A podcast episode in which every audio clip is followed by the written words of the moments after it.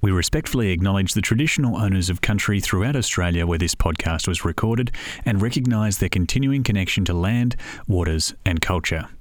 We pay our respects to their elders, past, present, and emerging. Hi there, I'm Daniel Moore, and you're listening to Season 3 of the Hearing Architecture Podcast, proudly sponsored by Brickworks. At the moment, we're speaking with some built environment professionals about how travelling, working, and researching overseas has affected the work they're doing in Australia. Our guest in this episode is Bonnie Herring from Breathe Architecture.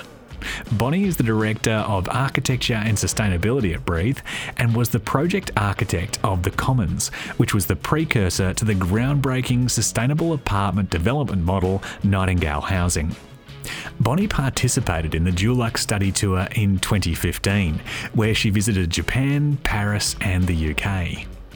In this interview, Bonnie shares how intense the reporting and reflection during the Dulux study tour was, the difference between studying buildings in books at university compared to experiencing buildings in person, and the sustainable learning outcomes Bonnie gained while visiting extra large scale projects, as well as in famous architecture studios. Let's jump in. Thank you so much for joining us on the Hearing Architecture podcast, Bonnie. It's really great to have you, and thank you for yeah allowing me to use your studio as the uh, interview space. Oh, welcome. My pleasure. yeah. So I mean that's kind of a cool thing on Hearing Architecture. Now people are hearing where the architecture happens. Nice and quiet. exactly. It's that Zen feeling at the Breathe offices. So yeah, we're having you on today as part of the uh, the grand tour theme. We're talking about architects going overseas and learning from their times not in Australia. And you were one of the Dulux study tour recipients back in 2015. Do you want to tell me a little bit about what it was like, I guess, winning a place on that tour? And yeah, some of the overarching things that you really loved about that experience.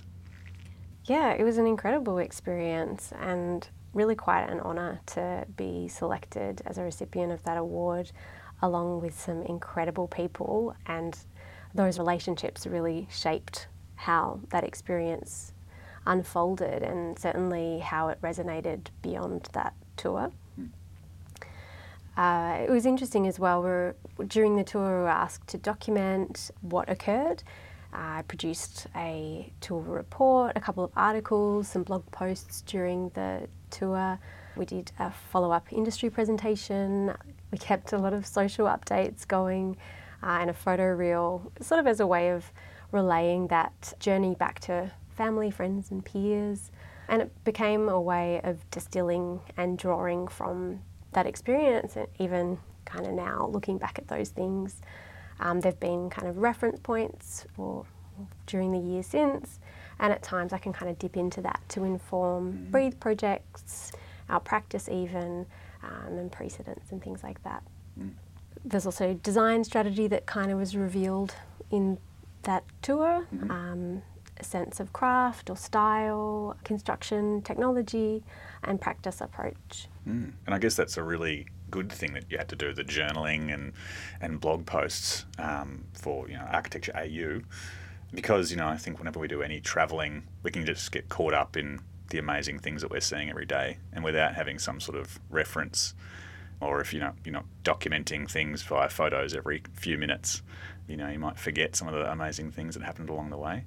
So that must have been really great to reinforce that. Mm, yeah. It was such an intense experience, and I think a lot of the time it's really about looking backwards so that you can unpack it when you're looking at so many things in a day. Absolutely. Because you guys were really smashing it out, though, weren't you? yeah, it was many, many things in it at once, literally running between the practices and projects. Yeah, great. Okay. So yeah, it seems like you were visiting yeah, so many projects that there was a bunch of different sizes and scales of, of buildings that you were visiting. How, how was that seeing that juxtaposition of great architecture overseas on the small scale and the large scale? How was that? Mm-hmm. Well, we really had a huge range of experience in a really incredibly compressed time frame, about 10 days. We visited more than 30 specific projects on arranged tours and did walking architectural tours in each city, saw a number of different art exhibitions. We were privileged to go to at least 15 architectural offices of many different shapes and sizes and ideologies. Oh, so that was in addition to the buildings, you saw 15 practices? Yeah. Oh, wow. Yeah, and that was incredible cross section. You know, there were all by different names. I thought was quite interesting. You know, you'd see, you'd go and visit the architect, you know, the atelier, the studio, the practice, the office, the firm, the workshop, the campus. You know, ah. all different workflows, some with workshops, special 3D printing areas, sample spaces, the luxury of dedicated libraries and librarians and completely different workstations and display methodology. It was fascinating. Yeah, absolutely.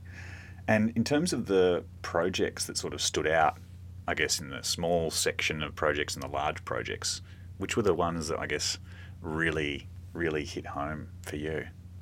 There were some really iconic and well known projects that you'd learn about, you know, during university that we saw, like the Capsule Tower in Tokyo, Yokohama Port Terminal, Barbican Estate, the Gherkin, Tate Modern, um, La Defense, um, the Pompidou Centre, Parc de la Villette, and we visited some really exemplar hotels that we were lucky enough to stay in sometimes, libraries, public work, right from like pet architecture in Tokyo through to precinct um, regeneration.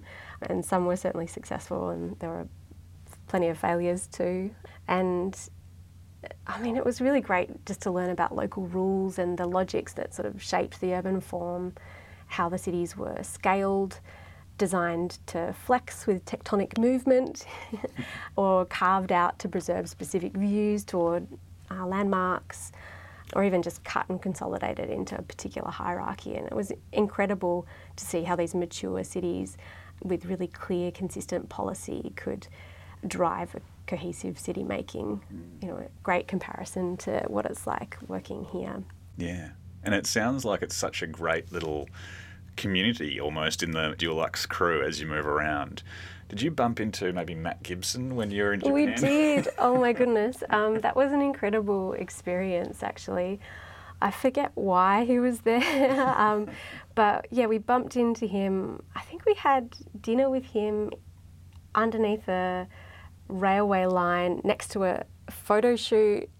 I don't know, it was this crazy thing, and he was staying at this incredible hotel, Hotel Okura, mm. which quite sadly has, has since been demolished. But that was this, uh, it was this incredible extra experience we got just because we ran into him. And even a couple of other friends came along for the ride. I don't know why everyone was in Tokyo at that time, but yeah, it was this highly crafted hotel with a huge amount of collaborators, you know, artist collaborators that had it just had this incredible sense of craft and and optimism. Um, and it's really sad to see that it's not there anymore. But another like amazing um, moment that we can take from that experience, from that tour. Yeah. Well, yeah, I guess it's got to be interesting on uh, well, some of those buildings that you mentioned, you know, the Barbican Pompidou Centre, the Gherkin, massive, massive projects. And guess before the tour, Breathe hadn't done heaps of large scale projects. And then on that tour, you got to see them up close and, and personal, and then also some of the architects who work on these massive scale projects. So you went to the offices of Norman Foster, I believe. Yeah, um, yeah what was it like seeing the sort of those massive mega scale projects done by star architects? How did that kind of influence you? Yeah, it was quite divisive, and we found, I think, amongst ourselves, kind of gr- found that we were all gravitating to, to different things, and what we actually were less inclined or less attracted to was quite instrumental in our understanding of, of these cities. Mm. I mean, it was this intense cumulative exposure to international practice, and it really just drew out our own personal values, agenda, you know, our interests, and even the, our preference towards certain scales or delight in public interface or design approach. You know, for me, it was often about like the sustainability merit of the project or the development of social or cultural capital in the placemaking or the material approach or um, how the building services were organised neatly in like an unapologetic articulation of the construction. Mm. But I guess because most of us on that tour were working at a notably smaller scale than some of those um, iconic practices and projects, we sort of, yeah, gravitated away from that disengaging, super scaled icon shape. You know, the shard, the walkie talkie, cheese grater, yeah. the Gherkin, Yokohama, even, um, and certainly some of the larger precinct development in Paris. And, you know, in favour of housing, particularly, or community activation projects.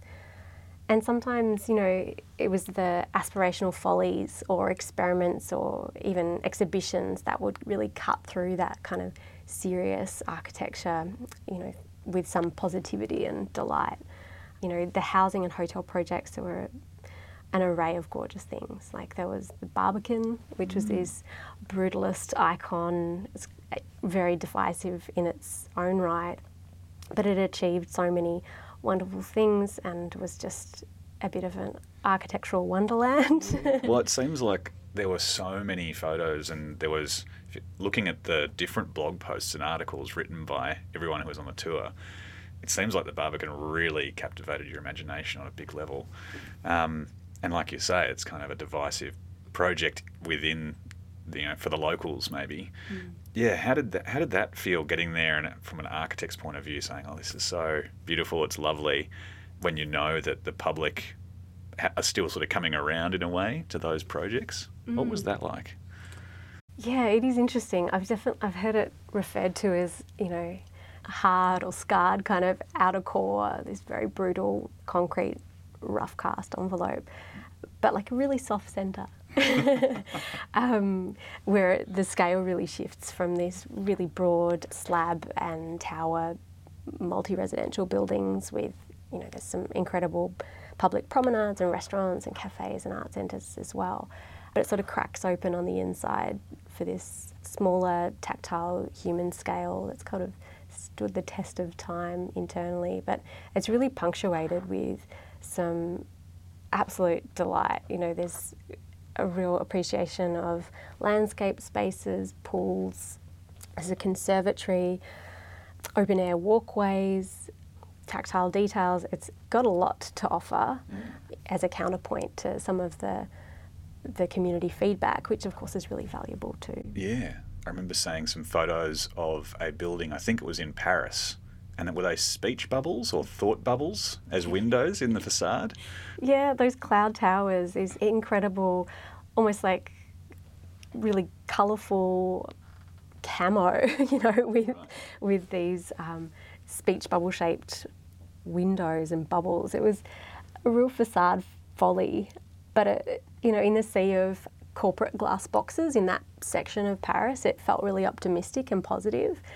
Of course, it turned out that that was only skin deep, but it really did have a lot of value of comparison and just this sense of delight and yeah.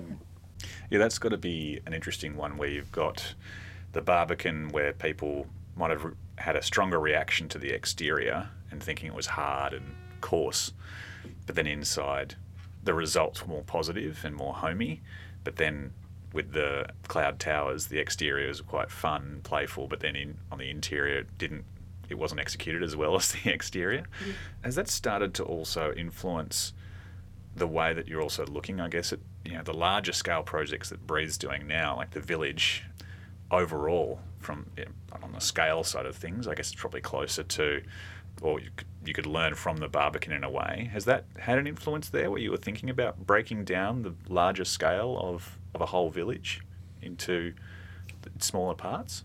It's certainly valuable. It really is. And I think that contrast of amenity and then the real need to crack open that urban form to give back to the public. Mm. I mean, the Barbican was really about reactivating a portion of the city and bringing people back to live in the city and acknowledging that that's a really great, well, it should be a really great place to be and trying to be aspirational about that to attract people to live in together, closer together. And mm.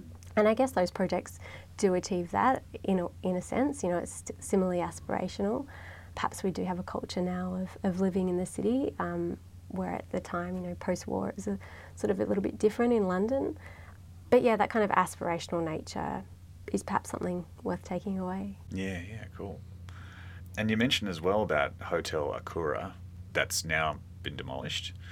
Was that an emotional thing, I guess, for you as an architect, knowing that this building was going to be torn down and it was one of the places that you were visiting as a as an aspirational project? Yeah, I mean, there was this incredible um, sense of delight being in that space, and you know, after the fact, discussing it with the fellow tourers, Monique, John, Nick, and Casey there was this real mourning when we when we knew it was actually being demolished because there was just so much craft and thought and delight and incredible scale and adjacent sort of mix up of, of uses within that sort of public realm.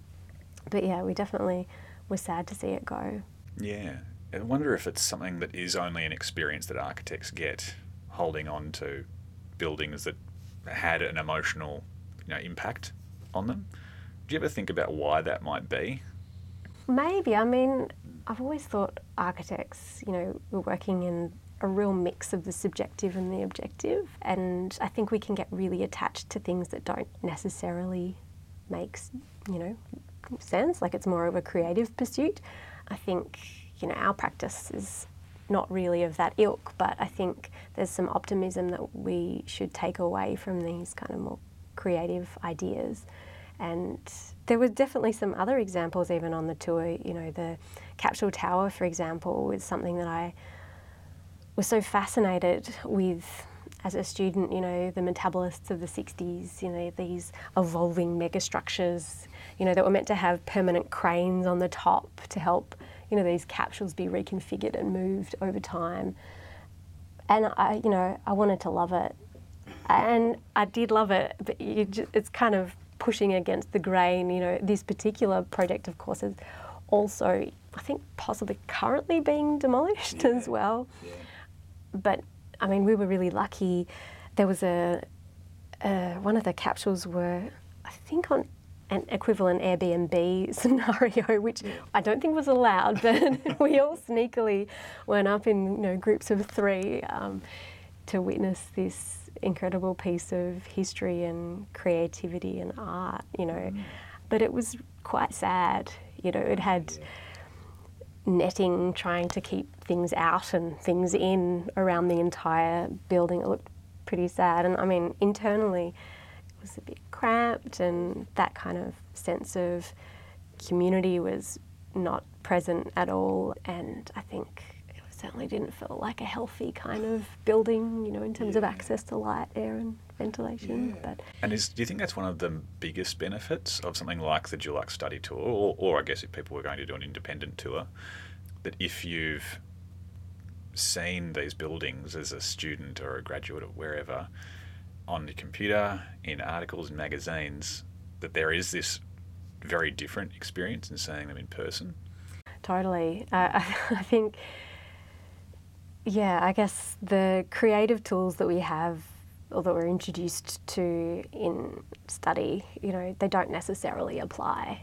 I mean, there was even another one, the Yokohama Port Terminal. I remember being so fascinated with the method of its manufacture and its modelling and all of these things, but you know, when you're there, it sort of loses that human scale and, and that kind of translation to reality.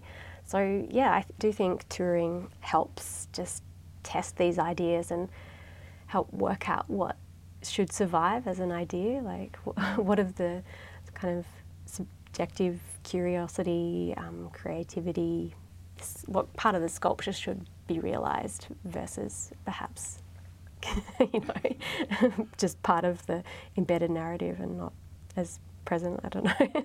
yeah, and I wonder what that is. If it's just the power of the image and the narrative, like you say, and yeah, if it's just if that's captured in a very particular way on some projects that, that end up captivating lots of people, yeah, I wonder what, what what that might be in the future for us to understand the the delicacies of what you end up finding when you went there in person, mm. how we can capture that in the future. The image is so powerful, mm. but it was often the things between those icons or perfect images, you know, the things between that was most exciting, or even the things that didn't necessarily photograph that well. You know, there was some novelty and social benefit to those things. We saw Fuji Kindergarten, mm. which was this incredibly optimistic project outside of Tokyo where the design was just so heavily collaborative with, you know, teachers, educators that, that knew a lot about these children and mm.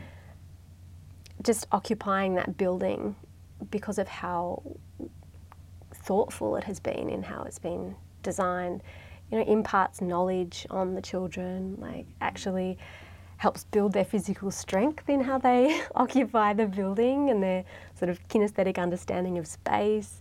You know, they can run around the building, it's a circular mm. space, they can climb trees, and, you know, the places where they put their slippers or empty a water pail, like it's all part of that kind of tactile understanding of space and, and just learning and instilling, you know, growth and appreciation of design on these on these children, mm. and that's something really hard to capture in an image. Yeah, absolutely. I think that's one of those projects where there was probably a lots of rhetoric about it. You know, it was actually written in magazines and things, but until you get there and you see it in action. I remember seeing a lot of the photos for that project, and you see kids running around and, and having a great time. But I bet it's very different when you actually see, you know, everything in movement and it all working working mm. together in, in person. That must be amazing. Mm.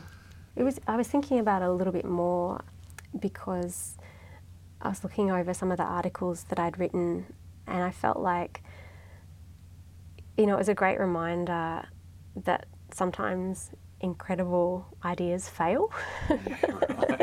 you know, thinking about the Barbican, you know, it failed on a number of fronts. Uh, Maison La Roche, uh, which was a Corbusier house that we snuck into between buildings, or the Capsule Towers, you know, they were innovative, but even though they failed in part at least, you know, they offered a clearer path forward for the next designer and for the next the next innovation. Mm. So there was definitely value in that. And I think that kind of optimism and maybe a degree of folly is incredible uh, is incredibly valuable to the enjoyment of space and, and the city more broadly. And that, you know, it was the spaces between attractions mm-hmm. that were often the most relatable. We were going down, I think we are at La Defense or somewhere in a grand boulevard in, a corporate boulevard in um, Paris, and we saw these cloud towers, these sort of 70s cloud shaped extrusions in the distance that were, you know, green and pink and blue. And we're like, what's that over there? and that tour guide is like, where are they going? That's no, you don't want to see that. And we're like, yes, we do. Just like race off. It was, it was really fun. Oh, that's great. But I think that's also one of those things that when you do a tour and you get to an architectural tour and you get to see these buildings in person, that there's some of these buildings, like a core building that might have taken the world by storm when it was first finished, and then visiting it now, it's kind of like, oh, okay, those are the things that they did and tried there, and it was okay. That didn't really take off, did it? and then visiting the Barbican, it almost seems like it was the reverse in a way, where there were some unsuccessful elements of it, but now, after all this time, now it's finally appreciated. yeah. For sure, it's earned its stripe somehow. Yeah. Yeah, I guess it's all just learning, isn't it? The, I mean, the Maison La Roche.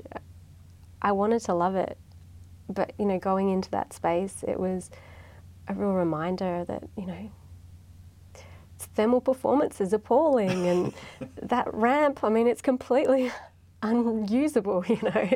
and but you really had to sort of stand back and and recognise that, you know, whilst we don't live with servants anymore, you know, mm. that was the time, and and yet it was still incredibly revolutionary for, you know, its time. And that there were still some really beautiful aspirational elements that carried through and held.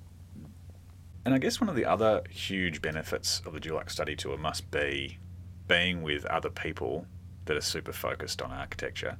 What was that like on a day to day level where you could visit a building and then speak with other super interested people in your area of, of interest? What was that like?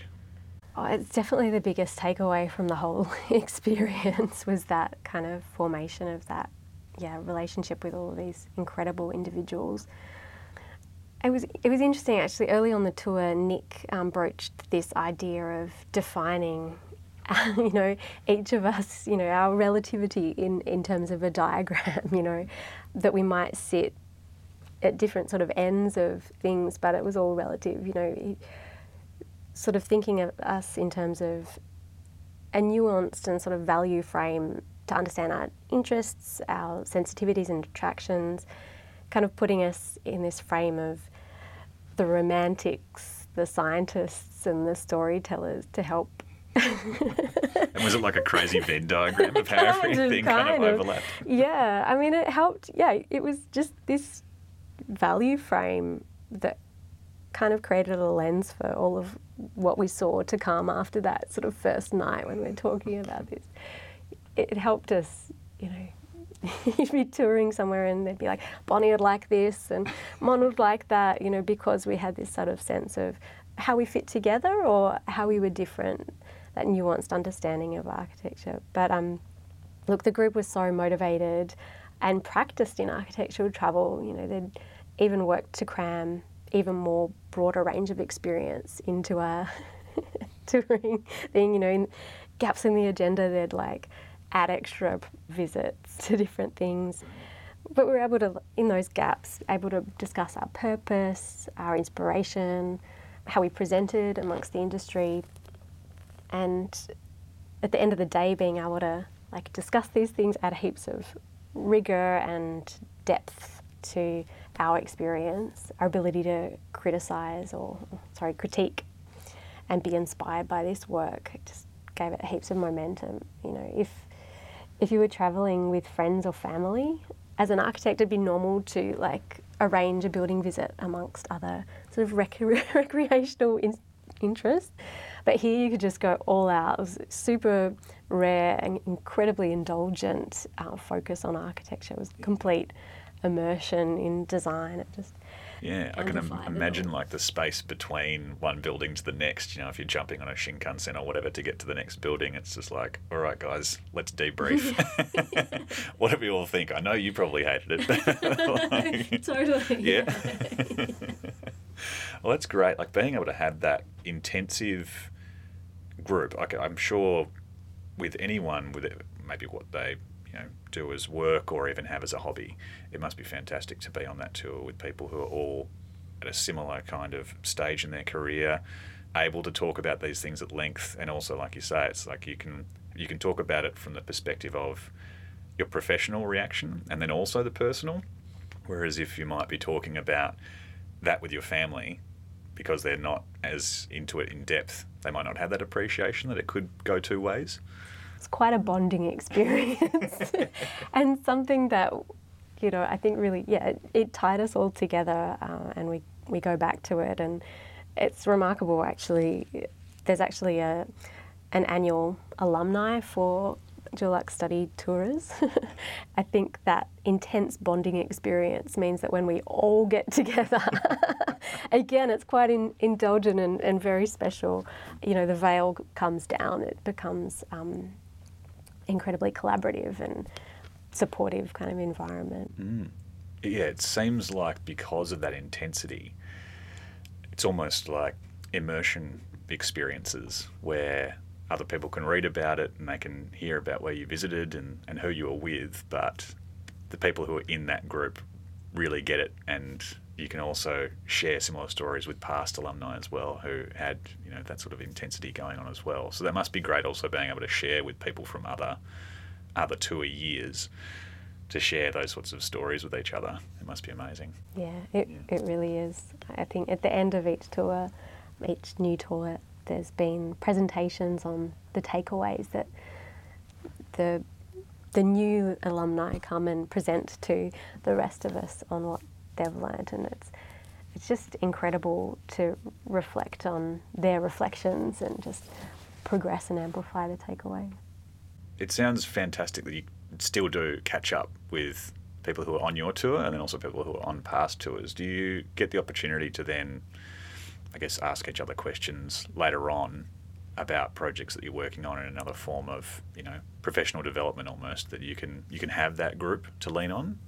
Yes, absolutely. We definitely have a bit of a brains trust WhatsApp for, you know, when you start to understand others' perspectives so closely, you know, when you find yourself in a similar situation, it's great to be able to call on this group. Certainly, our immediate year, we do speak quite often about these types of things, but certainly we're in the corner of each other as well. So, learning through what they're doing and the incredible work they're all just spanning Australia with, it's, mm. it's quite special. Yeah, and um, it seems like most of the people who are, who do the tour, you know, achieving great things and they're working their way up in practice and then either running their own practice like yourself or they started their own practice and you know seeing what they want to foster in their own in their own work uh, and in their actual firm structure. What was the big takeaway for you visiting all those firms that you visited? Because you've definitely got to visit all these amazing projects, which I think anyone would be envious of. But um, going into these practices must must have also had a unique edge to it in a way. Yeah, the different scales of practice. I mean, it was interesting. It, it unveiled this kind of notion of the architect as well. And I guess the curiosity of that was really overtaken by this sort of unengaging operation and scale. Um, we started to see, you know, the pitfalls of these kind of celebrity brands and the lack of succession planning, where practice progress was really stymied often by ego. um, you know, you go into these really cramped Japanese offices and people are frantically punching in, or like there was this sort of sense of competitive employment threat in some of these more massive campuses of offices, or even just these kind of oppressive rambling spaces, kind of smacking of burnout, you know, really confirmed you know, our practice's own industry standing at a kind of global level and the value of our ethics, purpose, and, and culture. Mm. Yeah, it's got to be an interesting dynamic to think about the sheer scale of the work and also, I guess, the pitfall of some the idea of the star architect or the celebrity architect, that the pressure that they must put on themselves and on anyone else in the practice, you know, that, that the world's eye is on them. And um, yeah, I wonder if that's just something that might only happen with, with those mega companies, or was that something that happened in the smaller companies that deliver nuanced work as well? It didn't seem to. I mean, it was a intense, seemed extensive snapshot, but I'm, I'm sure there's different examples. It just seemed more pronounced in those larger practices. Yeah. So visiting the larger practices, you know, it's got to have some good takeaways and some you know interesting takeaways as well, le- learning moments. Because Breathe is so like it's a it's a leader in sustainability in Australia and even for the world. What was the takeaway in terms of what those big practices are striving for with sustainability and what Breathe's output is? It's an interesting question. I think sometimes the scale of the work was just so substantial that it it almost didn't relate. I guess there were some amazing adaptive reuse projects that were really curious and offered this incredible sense of placemaking and rehabilitation of buildings.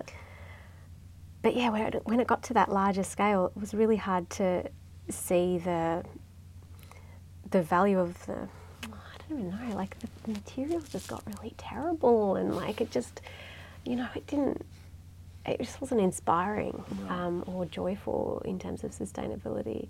The littler projects, you know, that were just a better balance, like the Barbican or, yeah, these adaptive reuse projects were pretty great. Mm. Do you reckon that might be because on larger projects, it's important to be looking at things in terms of the numbers that just by the sheer size and scale, some of those numbers get scary. So if you're talking about interior lining and there's an option to use magnesium board or plasterboard or something like that, mm. that anyone who's looking at the numbers would just say, well, there's some low hanging fruit right there. That'll we can mm. halve that number by mm. mm. using this other product that's ubiquitous mm. and you know might be well probably yeah is going to be more harmful to the environment than using something else. Do you reckon that that might be one of the issues? Is that sort of the numbers start to overtake what the end result will be for a project into the future? Maybe. Maybe it's also relative. You know, the bigger projects had to make big moves, but they sort of lacked this human element that I think some of these more integrated outcomes, like the adaptive reuse projects or um, even the Barbican, just yeah, some of those more substantial projects, the glass boxes or the just huge urban forms lacked that ability to engage with at that human scale, you know, in terms of having access to light, air, and ventilation, to landscape, to tactile, robust, and you know, ideally renewable materials. They sort of all of that kind of dropped away at a certain scale, and so from a sustainability perspective, it was a lot easier to engage with Barbican or you know, there was this incredible adaptive reuse project in Shoreditch in London. And it just had this optimism, but an incredible amount of care mm. about its sustainability agenda and the way that it engaged from a cultural sustainability perspective with the nearby, you know, suburb. It was that part of the East End was looking for renewal, um, and it was using cultural activation um, and really careful, careful kind of building services strategies that were lean but insightful. There was really some value there, but it also, I think, was a great reminder that Australia is also doing some really interesting things and it sort of gave perspective to some of the work that we do. Mm. It definitely seems like on on you know campus sized projects that providing floor area is such a high priority that um, yeah it would take a, a lot of fine grain design work and consideration to make sure that then that human element and the human experience within those massive floor areas mm. is is considered in that kind of corporate environment, I'm, it must be tough to operate at that level to, to bring that level of care. But equally, at that scale, you should be doing a lot. Mm. it really should be. Um, you know, the ability to impact is substantial on those projects. And perhaps my experience doesn't extend to fully appreciate what they were doing. I know it was a fair bit, but it was harder to relate to at that human level. Mm, absolutely. I think ultimately what I got from that was that the culture at Breathe was incredibly positive, mm. you know, at a, dare I say, global scale. You know, there was just a lot more enjoyment to working in a place like this where there was an opportunity to see a path forward for our staff, you know, that our people could see that one day they'd be empowered to take the reins and, and to redirect our future as a practice. And I think in some of those Starchitect branded practices, there was really only one way, one direction, and it didn't offer a future to its team members who were holding it together, you know. Mm-hmm and it was losing its potency, and the legacy was, you know, not going to live live beyond it. Mm. I guess that's is there kind of a, a, democratic process therefore in, in Breathe where there's a conversation between the the management team and then the actual staff to say, you know, you guys okay? You know, how can we help? What would you like to do? You know, do you have any suggestions? That sort of dialogue. Yeah, I guess we like to try and find people that are brilliant in their own right, you know, because we want to learn from them and we want to grow together.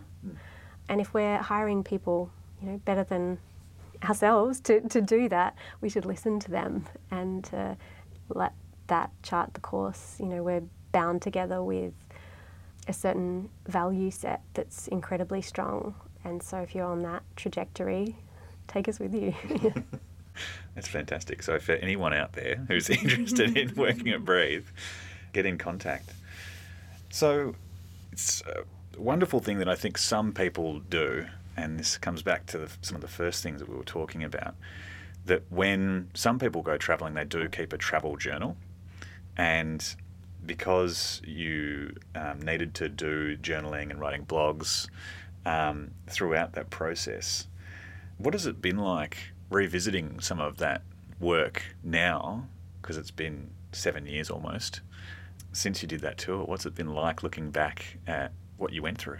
Pretty refreshing, particularly off the back of a pandemic, I have to say.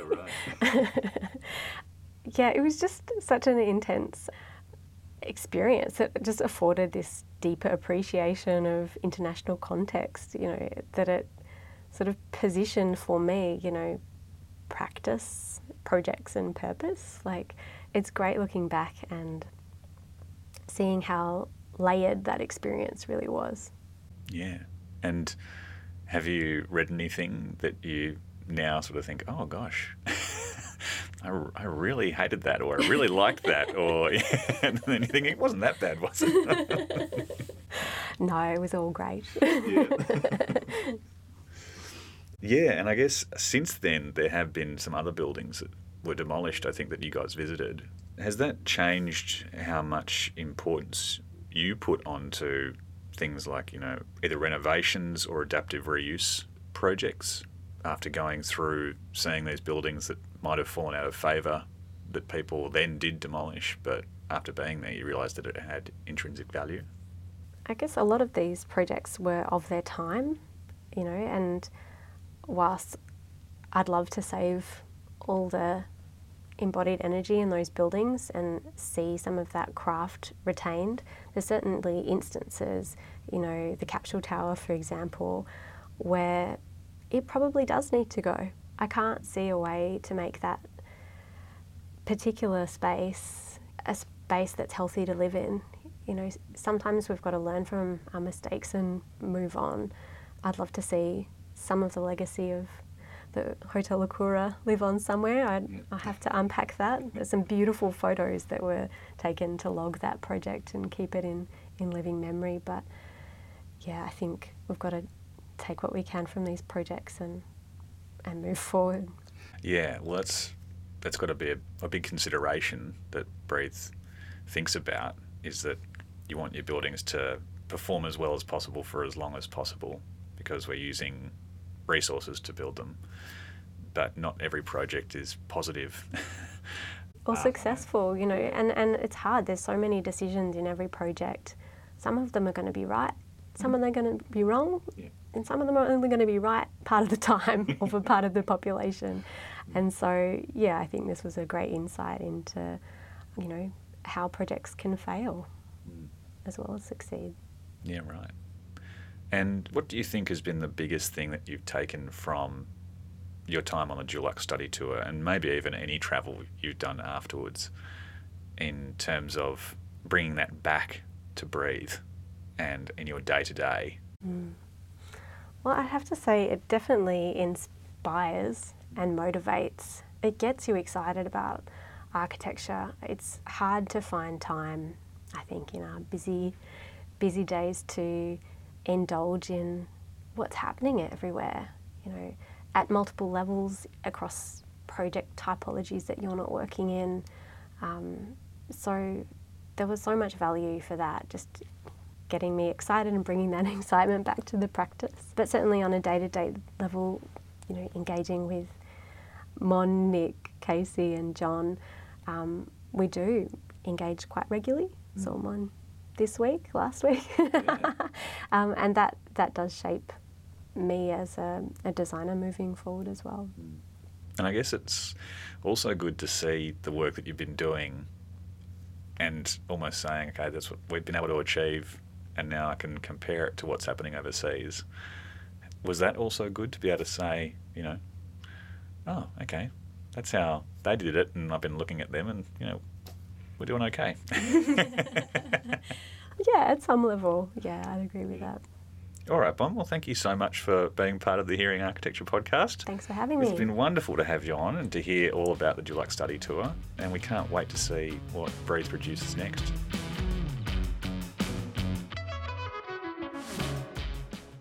This has been Hearing Architecture, proudly sponsored by Brickworks. Thank you so much for listening, and thanks again to our guest in this episode, Bonnie Herring.